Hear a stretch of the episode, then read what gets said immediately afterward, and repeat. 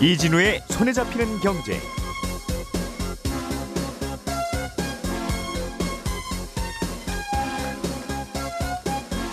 안녕하십니까 이진우입니다. 지금은 주로 우리나라와 하고 대만에서 만든 반도체를 전 세계가 나눠 쓰는 그런 구조인데요.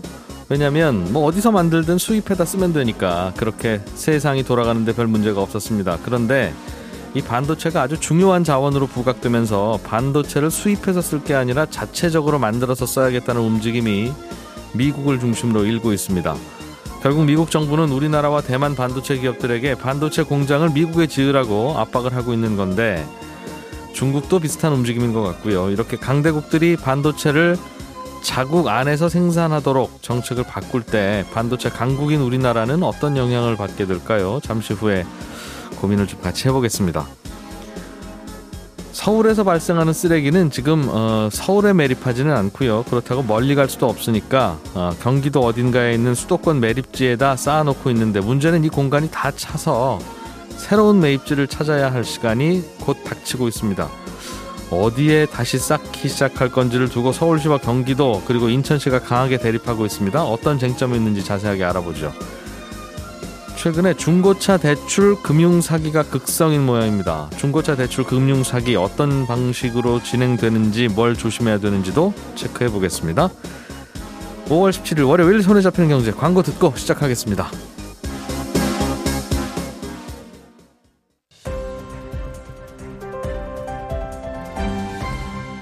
이진우의 손에 잡히는 경제. 네, 경제 뉴스들 최대한 쉽게 좀 잘 풀어드리려고 김현우 행복자산관리연구소장 그리고 고란 경제전문기자 손에 잡히는 경제 박세훈 작가 세 분 모여 계십니다. 어서 오세요. 안녕하세요. 안녕하세요. 좀 어렵지만 반도체 이야기부터 좀 해보죠. 일단은 반도체 이야기 하기 전에 요즘 우리나라 대기업들이 미국에 공장 세우는 게 유행이라면서요. 미국에서 오라고 하니까요.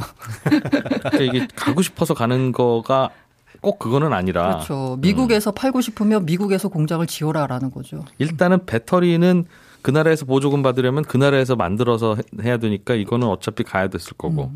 뭐 유럽 그래서 유럽으로도 가고 뭐 미국으로도 이번에 가기로 했다면서요? 네. 그리고 반도체는 굳이 그렇게 안 가도 되는 거였는데 미국으로 와라. 이제 그 얘기죠. 네, 맞습니다. 음. 사실 반도체 같은 경우에는요, 이른바 글로벌 공급망의 혜택을 가장 많이 받은 업종이라고 할 수 있어요. 왜냐하면 이게 배터리야 무겁잖아요. 예. 음. 그러다 보니까 이거를 어느 한 군데에서 예를 들어서 뭐 노동력이 싸고 뭐 원재료가 잘 수급이 돼서 싸게 생산할 수 있는 걸 생산해서 각각으로 보내잖아요. 네. 그러면 보조금 문제도 있지만 물류 비용이 많이 듭니다. 반도체 같은 경우에는 개당 이렇게 굉장히 가볍잖아요. 네. 그래서 비행기로 날릅니다. 음. 그렇기 때문에 공급망 물류 비용을 했을 때요 가장 싼 곳에 만들어서 오히려 필요한 곳에 그 수송하는 게더 네. 싸게 먹히는 그래서 글로벌 공급망의 수혜를 가장 많이 받은 곳인데 이렇다 보니까 미국의 반도체 생산 제조 설비 산업 자체가 아예 다 죽어버렸죠. 음흠. 싼 곳에서 만들어서 뭐 우리나라나 아니면 뭐 중국이나 대만이나 이렇게 예. 해서 그냥 미국으로 갖다 놓고 가, 가져다 주면 음. 미국 업체들이 그냥 알아서 쓰는 구조였 으니까. 예. 그런데 이번에 코로나 위기를 겪으면서요, 이 글로벌 공급망의 자체에 대한 좀 회의감이 온 거죠. 음. 대표적인 게 백신 같은 게 되겠고, 반도체 같은 경우에도 바이든 정부 들어서면서, 야, 이게 우리나라에서 생산 설비가 없는 게 큰 문제가 될 수 있다. 음. 이게 뭐, 무슨 뭐, 뭐 편자의 못이다. 뭐 이렇게 얘기하면서. 급할 때 반도체가 없으니까 자동차 공장이 안 네, 돌아가잖아요. 맞아요. 네. 반도체 요만한 거 하나 없는데 그것 때문에 타이어를 또 못 끼고 뭐, 뭐 철판도 못 달고 음. 하니까 완전히 마비되는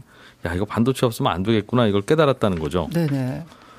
어 그러다 보면니까 미국에서도 뭐 강제로 이리 와 할 수는 없을 테니까 이런저런 혜택을 주겠고 음. 어 우리 그럼 우리나라도 혜택을 줘야 또 안 가게 잡을 수 있을 텐데 이런저런 또 혜택도 발표도 하고 있는 중이죠. 문재인 대통령이 대표적으로 지난주 목요일에 삼성전자 평택 캠퍼스를 방문해서 네. K 반도체 전략 보고 대회라는 곳에 참석을 했는데요. 반도체 종합 대책을 발표했습니다. 핵심은 뭐냐면요. 이게 그래서 이제 우리 삼성전자 등이 올해 41조 8천억 원 시작으로 해서 2030년까지 510조 원 이상 투자 계획을 발표했는데 예. 정부는 사실 미국 같은 경우에는 500억 달러 우리가 지원해 주겠다 막 이렇게 나서고 있잖아요. 세금으로 아니요. 500억 달러 그냥 지원해 주는 거죠. 현금으로 예, 현금으로. 예. 미국 같은 경우에는. 음. 근데 우리는 사실 돈이 없잖아요. 음흠. 그러니까 좀 약간 안타까운 게 우리가 내놓은 대책은 사실 세액공제 혜택이에요. 원래 R&D 하면 세액공제 혜택을 주거든요. 음. 예. 그런데 그거보다 그 항목을 하나 더 만들었습니다. 핵심 전략 기술이라는 항목을 만들어서 예. 반도체의 경우에는 R&D의 아, 그 연구개발비에 최대 50%까지 세액 공제를 해주겠다라고 예. 발표를 한 겁니다. 실제로 이게 사실 그 어- 정부가 기업을 지원하는 게 예전에 이제 국제무역 체계에서는 사실 좀 해서는 안 되는 일이었죠. WTO 규정 위반인데 네. 지금 그 얘기할 계제가 아니죠. 네 맞습니다. WTO야 나중 일이고. 네. 음. 사실 그래서 미국부터 이, 이 뭐랄까 일종의 암묵적인 규칙을 어기고 나섰어요. 대표적으로 바이든 정부가 뭐 반도체 지원하겠다고 발표한 것도 있고 예. 미국 상원 같은 경우에는 반도체 산업 발전을 위해서 5년간 520억 달러를 투입하는 법안을 곧 발의할 예정이라고 합니다. 일본 같은 경우에도요. 자민당이 그 반도체 산업 경쟁력 강화에 관한 중장 기 전략 모색을 위해서 새로운 의원 연맹을 설립하기로 했습니다. 예. 여기 이제 내각제 국가이기 때문에 의원들이 모여서 뭘 하는 게 그대로 행정부 정책에 이제 반영이 되는 거거든요. 여기가 이제 당정청 협- 협의겠죠. 여기가. 네, 맞습니다. 예. 근데 여기에 누가 갔냐면 최고 고문이 아베 신조 전 총리예요. 음. 그리고 아소다로 부총리 겸 재무장관도 이제 고문을 맡고 있어서 예. 여기에 얼마나 힘을 실어주는가를 엿볼 수 있는 거죠. 아, 참 이게 당장은 여기저기서 오라고 하니까 좋을 수는 있는데 반도체 회사들 입장에서도 지금은 한 곳에서 만들어서 전 세계로 이제 만드는 상황에서 그 공장 헐고 가는 게 아니라 새로 짓는 거죠. 그 공장은 두고 중국에서도 또 지으라고 하니 중국에서도 하나 지어 드려야 될 거고 네. 또 미국에다가도 하나 지어 드려야 될 거고 물론 뭐 이것저것 지원금은 준다 합니다만 음. 그러면 그 공장 다 돌리면 반도체가 공급이 늘어날 많이 늘어날 거 아니겠어요? 네네. 본의 아니게. 음.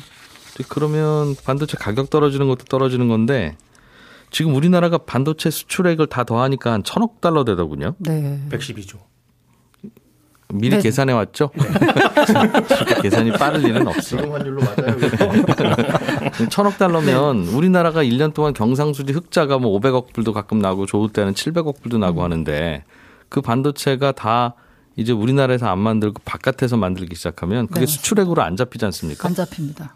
그러면 이게 경상수지도 많이 줄어들고 이거 환율에도 영향 줄 것 같고 길게 보면 근데 이제 뭐 긍정적으로 보면 어차피 시장 자체의 이른바 캐파가 커지면 예. 우리나라에 생산되는 건 그대로 생산하고 저쪽에서도 생산이 되는 이제 구조로 가면 좋겠는데 예. 문제는 수요가 그만큼 늘어날까가 지금 사실 의문이기 때문에 아마 반도체 관련 기업들의 주가가 지금 지지부진한 게 아닌가라는 생각이 듭니다. 네. 사실 올 초만 해도요 전문가들이 다 반도체 슈퍼사이클 얘기를 했거든요. 이 IT 기기 판매가 확대되고 클라우드용 데이터 서버 증설 등으로 급증하는 반도체 수요를 공급이 따라가지 못한다. 예. 그래서 반도체 장기 호황이 시작될 거다라는 관측이 나왔는데 지금 사실 최근에 나오는 얘기는 음. 슈퍼사이클 맞아? 라는 이런 얘기가 지금 나오고 있어요. 되게 우리는 반도체에 대한 향후 전망을 네. 음. 반도체 전문가들한테 묻는 게 아니라 주식시장 전문가들한테 물으니까 네. 대체로는 반도체에 대해서는 항상 좋아요. 매년 항상 슈퍼 사이클 걸러 들어야 되는데 아무튼 그런 면이 좀 있습니다. 네. 예. 그런데 그것도 하기야 뭐 노트북 작년에 그렇게 많이 샀어 올해 또 사겠냐 그 노트북 노가 네, 없어지는 게. 아닌데 네. 그 얘기죠. 네. 예. 그래서 이미 많이 사기도 했고요. 음. 그리고 업체들이 이 수요 공급 아, 공급 부족을 약간 대비해서 미리 좀 땡겨서 사는 예. 그것도 있기 때문에 최근 좀 반도체 알겠습니다. 주가 별로 재미가 그래서 없다. 자 다른 소식으로 좀 넘어가 보죠. 박세훈 작가와 관련가 준비해 오신 소식 이것도 꽤 심각한데 네. 결국은 서울 쓰레기 어디다 버릴까 이걸 놓고 지금까지는 별 문제는 큰 문제는 없었는데 앞으로 큰 문제 벌어질 것 같다 그 말이죠. 예, 그렇습니다. 아이고 상황을 좀 설명을 해 주세요. 어, 지금은 수도권 매립지에 매립을 하고 있거든요. 근데 90년대 초반까지만 해도 서울시 쓰레기 처리장이 여기 상암동에 있는 난지도였잖아요. 네. 근데 여기가 포화 상태가 되니까 정부가 인천과 김포의 간척지 일부를 대체 매립지로 지정을 했고 예. 이 부지를 서울시랑 인천시 그리고 경기도가 공동으로 사용하는 걸로 만든 게 음. 지금의 수도권 매립지고 어, 거기에 지금 네 개의 매립지가 있는데 인천 김포 외곽에 있다는 거죠. 그렇습니다. 인천시 예. 서구 검단 검암동, 경기도 김포시 양촌면 여기에 걸쳐서 있어요. 네. 1, 2번은 벌써 다 차서 이제 더 이상 매립이 안 되고 음. 3번을 쪼개서 3-1 매립지를 설정하고 거기에 지금 묵고 있는데 4번은 아직 매립지로 개발이 안 됐고요. 네. 3-1이 대략 2025년쯤이면 다 찰 예정이라서 음. 이거 빨리 대체 매립지 찾아야 되는 거 아니냐라는 게 갈등의 시작입니다. 그 2025년이면 이제 3, 4년 후면 다 끝나는데 그렇습니다. 다른 곳에 해라 이제 여기 다 차니까. 네. 그리고 이 동네가 원래 예전에야 큰 많은 분들 안 거주하던 땅이었는데 음. 슬슬 이제 주택지도 이 근처로 몰려오는 모양이죠. 그렇죠. 2016년에 끝난다는 걸 예상하고 예. 그 당시 개발이 진행됐고 이사를 갔던 거였죠. 아, 그럼 이거 이사 안 가면 여기 매립지도 지금 이제 난지도 공원처럼 바꾸지 않으면 네. 거기에 이미 거주하는 분들이 왜 약속 안 지키냐 이제 그런 또 반발이 계속 있겠군요. 지금 그런 얘기가 나오고 있고 처음 만들 때는 2016년이면 여기가 포화가 될 거라고 예상을 다들 했어요. 예. 근데 쓰레기 재활용 정책이 강하게 시행이 되고 그 이후에 종량제 시행하고 하면서 쓰레기 발생이 예상보다 좀 줄었거든요. 아하. 그러다 보니까 매립할 공간이 조금 여유가 남았던 거죠. 안 그랬으면 벌써 포화였군요. 그렇습니다. 예. 그러니까 서울시랑 경기도랑 환경부는 형 여유 있으니까 조금만 더 사용하자 한 주장을 2003, 했고 40년까지. 네. 예. 매립지가 있는 인천시랑 김포시는 무슨 소리냐? 안 된다. 왜 다른 동네 쓰레기를 우리 동네에 버리냐? 쓰레기는 자기네 동네에 버리는 게 맞지 않느냐? 라는 걸로 계속 다퉜는데 네. 결국 2015년에 아 미안한데 3-1 다 찰 때까지만 여기에 묻는 걸로 하자. 대신에 경제적으로 혜택을 좀 줄게. 라고 합의가 됐던 겁니다. 예. 그래서 여기가 다 찰 거라고 예상이 됐던 게 2025년인데 음흠. 작년 11월에 인천에서 네. 야, 우리 이제 더 이상 서울이랑 경기도 쓰레기 안 받는다. 우리는 영흥도에 독자적으로 매립지 건설하겠다. 서울시랑 경기도 각자 매립지 찾아라. 라고 선언을 하면서 예. 좀 부랴부랴 다른 매립지 찾고 있는 겁니다. 서울시와 경기도면 우리나라 인구의 거의 절반 가까운 분들이 살고 있는 지역이라 네. 그거 어디서 그럼 어디다 메우는 물론 이제 이거를 그렇다고 거기다 계속 매, 버리자라고 할 수는 없는데 없죠. 또 그분들 그쪽도 당연히 여론이라는 게 있으니까 예. 여기 들어가는 쓰레기 보니까 대략 한 40%에서 50% 정도가 서울시 거예요. 그 다음에 경기도고 인천시께 제일 조금. 그러니까 이게 우리가 서로의 그 영역 영역을 네. 서울시, 경기도, 인천 이러면 왜 인천 쓰레기는 왜 경기도로 오느냐 뭐 혹은 서울 쓰레기가 경기도로 가느냐 이렇게 되지만 네. 수도권 이렇게 그냥 다 묶으면 수도권 쓰레기 수도권에 묶고 있는 거잖아요 지금 네. 또 그렇기도 하고 이게 또 그럼 각자 서울에 서울 쓰레기는 서울에 하라 하더라도 네. 서울 쓰레기를 어딘가에는 서울 안에 어딘가에 한다면 그 동네 그 구에 사는 분들은 왜. 광진구 쓰레기가 그 구에 오냐 또 네. 이제 이렇게 될 거고요 그렇습니다. 또 각 구에 그대로 하면 왜 A동 쓰레기가 B로 오냐 또 이렇게 될 거라서 네. 이 구역을 어떻게 짜, 짜느냐에 따라서 참뭐 끝나지는 않는 얘기가 될 것 같습니다. 저는 약간 이거 의문이 서울 예. 쓰레기가 과연 서울 쓰레기인가요? 서울 쓰레기죠 인천에 사는 분이 서울에서 와서 회사에서 일을 하고 버린 쓰레기는 서울 쓰레기인가요? 아, 틀린 얘기는 아닌데 사실은 어, 뭐 뭐, 그렇게 예. 뭐 그런 굉장히 민감하네요. 그래서 그렇긴 한데 예, 이렇게 최종적으로 이제 사- 소비되고 버려지는 곳 기준이겠죠. 어 그렇겠죠. 네. 대안이 뭐예요? 그러 결국은 그렇다고 계속 그냥 씁시다 하면 안 되는 것 같고. 그렇습니다. 그래서 지금 환경부가 예. 지난 1월부터 석 달 동안 1차 공모를 실시했어요. 네. 대체 매립지 찾습니다. 손드세요 했는데 손든 곳이 아무도 없습니다. 아 환경부가 그 지- 어떤 지역에 하실 건지 네. 어, 손들어 보라고 지자체들한테. 네, 예. 그래서 지금 그때 손을 아무도 안 드니까 예. 그러면 요건 좀 완화, 완화 해 드리고 예. 경제적인 혜택들도 요렇게 요렇게 드릴게요 하고 2차 공모가 지금 진행 중인데 아하. 아직까지 응모한 곳은 없습니다. 어, 우리 지자체에 비는 땅 있으니까 여기다가 매립하세요라고 나설 지자체도 없고 예. 당연히 내년 예. 6월에 지방선거 있잖아요. 네. 요거 앞두고 있기 때문에 지자체 지자체 장들 입장에서는 쓰레기 매립지 만들겠다고 나서는 게 아무래도 부담스러울 수밖에 없습니다. 자기 지역구에서는 그거 갖고 왔다고 해서 박수 쳐줄 사람 하나도 없으니까. 그렇죠. 그래서 예. 일각에서는 일본처럼 매립지가 아니라 시나 구마다 소각장을 만들어서 해결해야 한다 예. 대안 제시하기도 하는데 아까 말씀드렸듯이 어느 구에 어느 동에 소각지를 설치할지는 아주 민감하고 아주 어려운 일이라서. 해결이 쉽지가 않을 겁니다. 그게 이제 아주 깔끔한 친환경이 아니라서 계속 연기는 날 거 아니겠어요? 네. 근데 그러다 보면 오지 오지 말라고도 하고 올 땅도 없을 거예요, 그죠? 네. 지금 뭐 국유지나 시유지가 있어야 그걸로 할 텐데. 집질 땅도 없는데 근데 어, 떻게그 당시 최초에 92년에 갈 때는 합의가 잘 돼서 서울 네. 쓰레기인데 저기 인천이나 김포 외곽에다 합시다 할 때 뭐 그냥 그럽시다 됐는지 네. 모르겠어요. 당시에는 예. 지방자치제도가 시행이 안 되고 있었잖아요. 아, 그냥 하면 하는. 아, 그러니까 인천시장 경기도 도지사가 그냥 나라에서 임명하는 분들이라 그렇습니다. 굳이 선거할 것도 없고 그냥 표도 그렇죠. 의식할 게 없고 그러니까. 네. 근데 이제 이제는 아니군요. 아니죠. 어. 그래서 방향도 아직 안 정해지는 모양입니다. 빨리 정해야 어떤 2025년에 문제가 안 생기죠. 그렇죠. 근데 알아보니까 매립지 만드는데 대략 한 7년 걸린대요. 예. 이런저런 절차 거치고 뭐 매립하기 전에 땅의 기반 시설 갖추고 폐기물에서 나오는 침출수 처리할 시설 맞추고 어쩌고저쩌고 음. 7년이 내일 결정된다고 해도 단순 결정으로는 단순 계산으로 한 2028년에 가능한 거예요. 쉽지 않네요. 네, 그래서 환경부 장관이 늦었네요, 다음 이미. 달 내에는 해결책을 발표를 하겠다라고 얘기는 했는데 어떻게 나올지는 지켜봐야 되고 새로운 내용 나오면 또 그때 가서 말씀드릴게요. 다 자기 임기 안에 안 하고 싶겠죠. 인천시장이든 경기도 도지사든 뭐 서울시장이든 혹은 정부든. 네. 뭘 어떻게 해도 다 욕 먹을 이슈니까. 네. 일단 미룬다. 응. 예. 자, 다른 얘기 해봅시다. 김현우 소장님, 네. 최근에 중고차 대출 금융 사기가 성행한다고 금감원에서 조심하라는 얘기를 했던데 네. 중고차 대출 금융 사기가 어떻게 하는 거예요? 아, 일단 크게 두 가지인데 첫 번째로는 명의 대여 를 통한 대출입니다. 그러니까 중고차 우리가 수출업을 한다. 네. 혹은 렌트카 사업을 하는데 당신 명의가 필요하다. 하면은 거기서 나오는 뭐 수익금이라든가 이걸 배당금이라든가 이런 것들 돌려주겠다. 예. 그래서 당신 명의로 일단 차를 사자. 음흠. 해서 그 차를 대출 받아서 사게 만들어 놓고 네. 그 다음에는 차도 안 주고 대출금도 안 주고 잠적을 하는 겁니다. 아, 그럼 그분은 명의는 빌려주고 자기 명의로 대출은 받으면서 계속 거기에 대한 뭔가 배당금이 나올 걸로 믿었다가 한두 달 정도는 줍니다. 아, 한두 달 정도 줘서 아 이렇게 좋지 않느냐 예. 해서 주변 분들한테 추천을 해주시면 음흠. 예를 들어 다섯 대에서 나오는 배당금이 100인데 네. 한분 추천당 한 대 분을 더 드리겠다. 아하. 이런 식으로 폰지 사기처럼 엮는 거예요. 다단계 폰지처럼. 음. 그러다 보니까 피해자가 늘어나고 어느 정도 일정 규모 되면 그 이후부터 이제 핑계를 대기 시작합니다. 수출이 잘 안 된다. 네. 렌트업이 잘 안 된다 음. 하다가 연락이 끊기고 잠적을 하게 되고 결국 대출은 네 명의로 다 받았으니까 네. 그 대출금은 다 갚아야 되고 차는 어디 있어요? 없습니다. 차를 못 받거나 아니면 받아도 제 값보다 너무 비싼 가격에 이 대출금도 설정돼 있고 음. 어, 샀기 때문에 네. 어디 가서 팔 수도 없는 상태고 팔아야 헐값이고 이런 아이고. 상태가 되는 겁니다.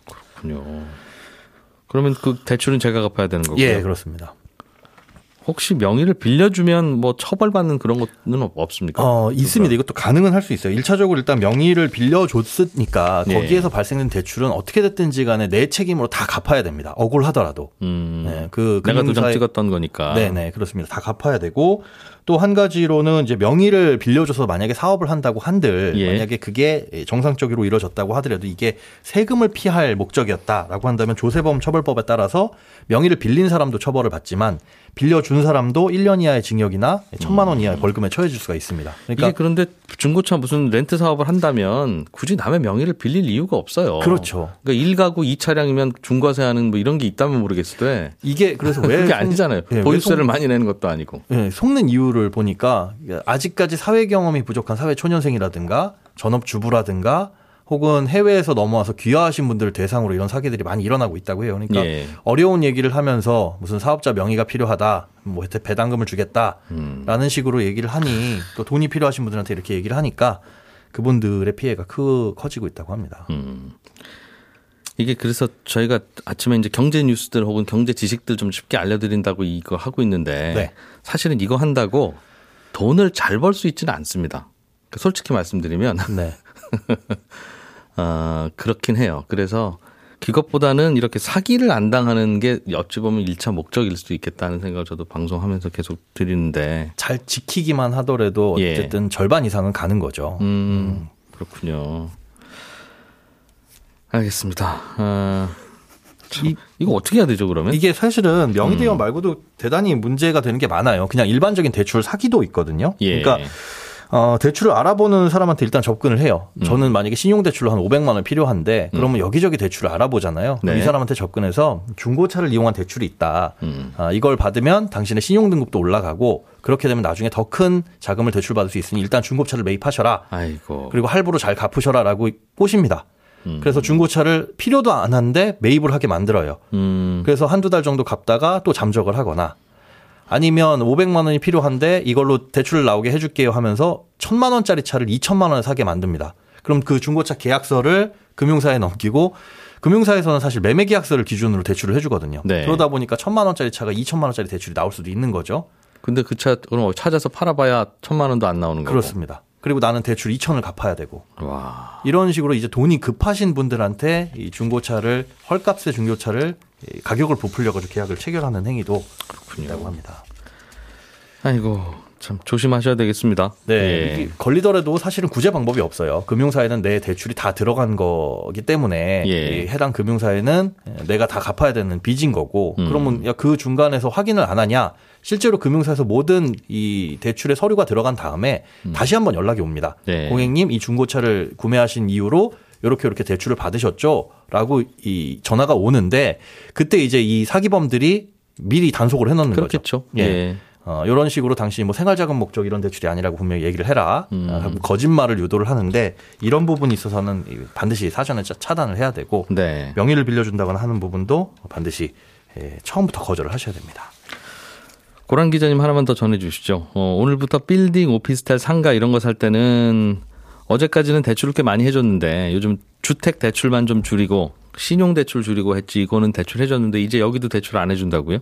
네, 맞습니다. 이 말씀드리기 전에 제가 하나만 해명하고 가자면 예. 쓰레기 문제 관련돼서요. 제가 드렸던 말씀의 취지는 쓰레기가 다 연결되어 있다. 우리가 생활하는 아. 곳이 한 곳에 있는 게 아니기 때문에 다 연결되어 있기 때문에 어느 한 지역의 문제가 아니다라는 취지로 문- 문자 말씀드립니다. 온거 보셨구나. 네, 아. 그렇습니다. 다시 돌아가서요. 예. 오늘부터는 사실 예전에는 그 LTV 주택담보대출 예, 예. 비율이 주택에만 주, LTV 주택에 벌써 나오네요 말이 음, 음. 여기에만 적용이 됐었습니다. 네. 이번 주택 문제가 가장 심각하게 됐었기 때문인데요. 이제는 그 LTV를 비주택에 대한 대출도 제한을 하는 걸로 음. 방침이 바뀝니다. 오늘부터고요.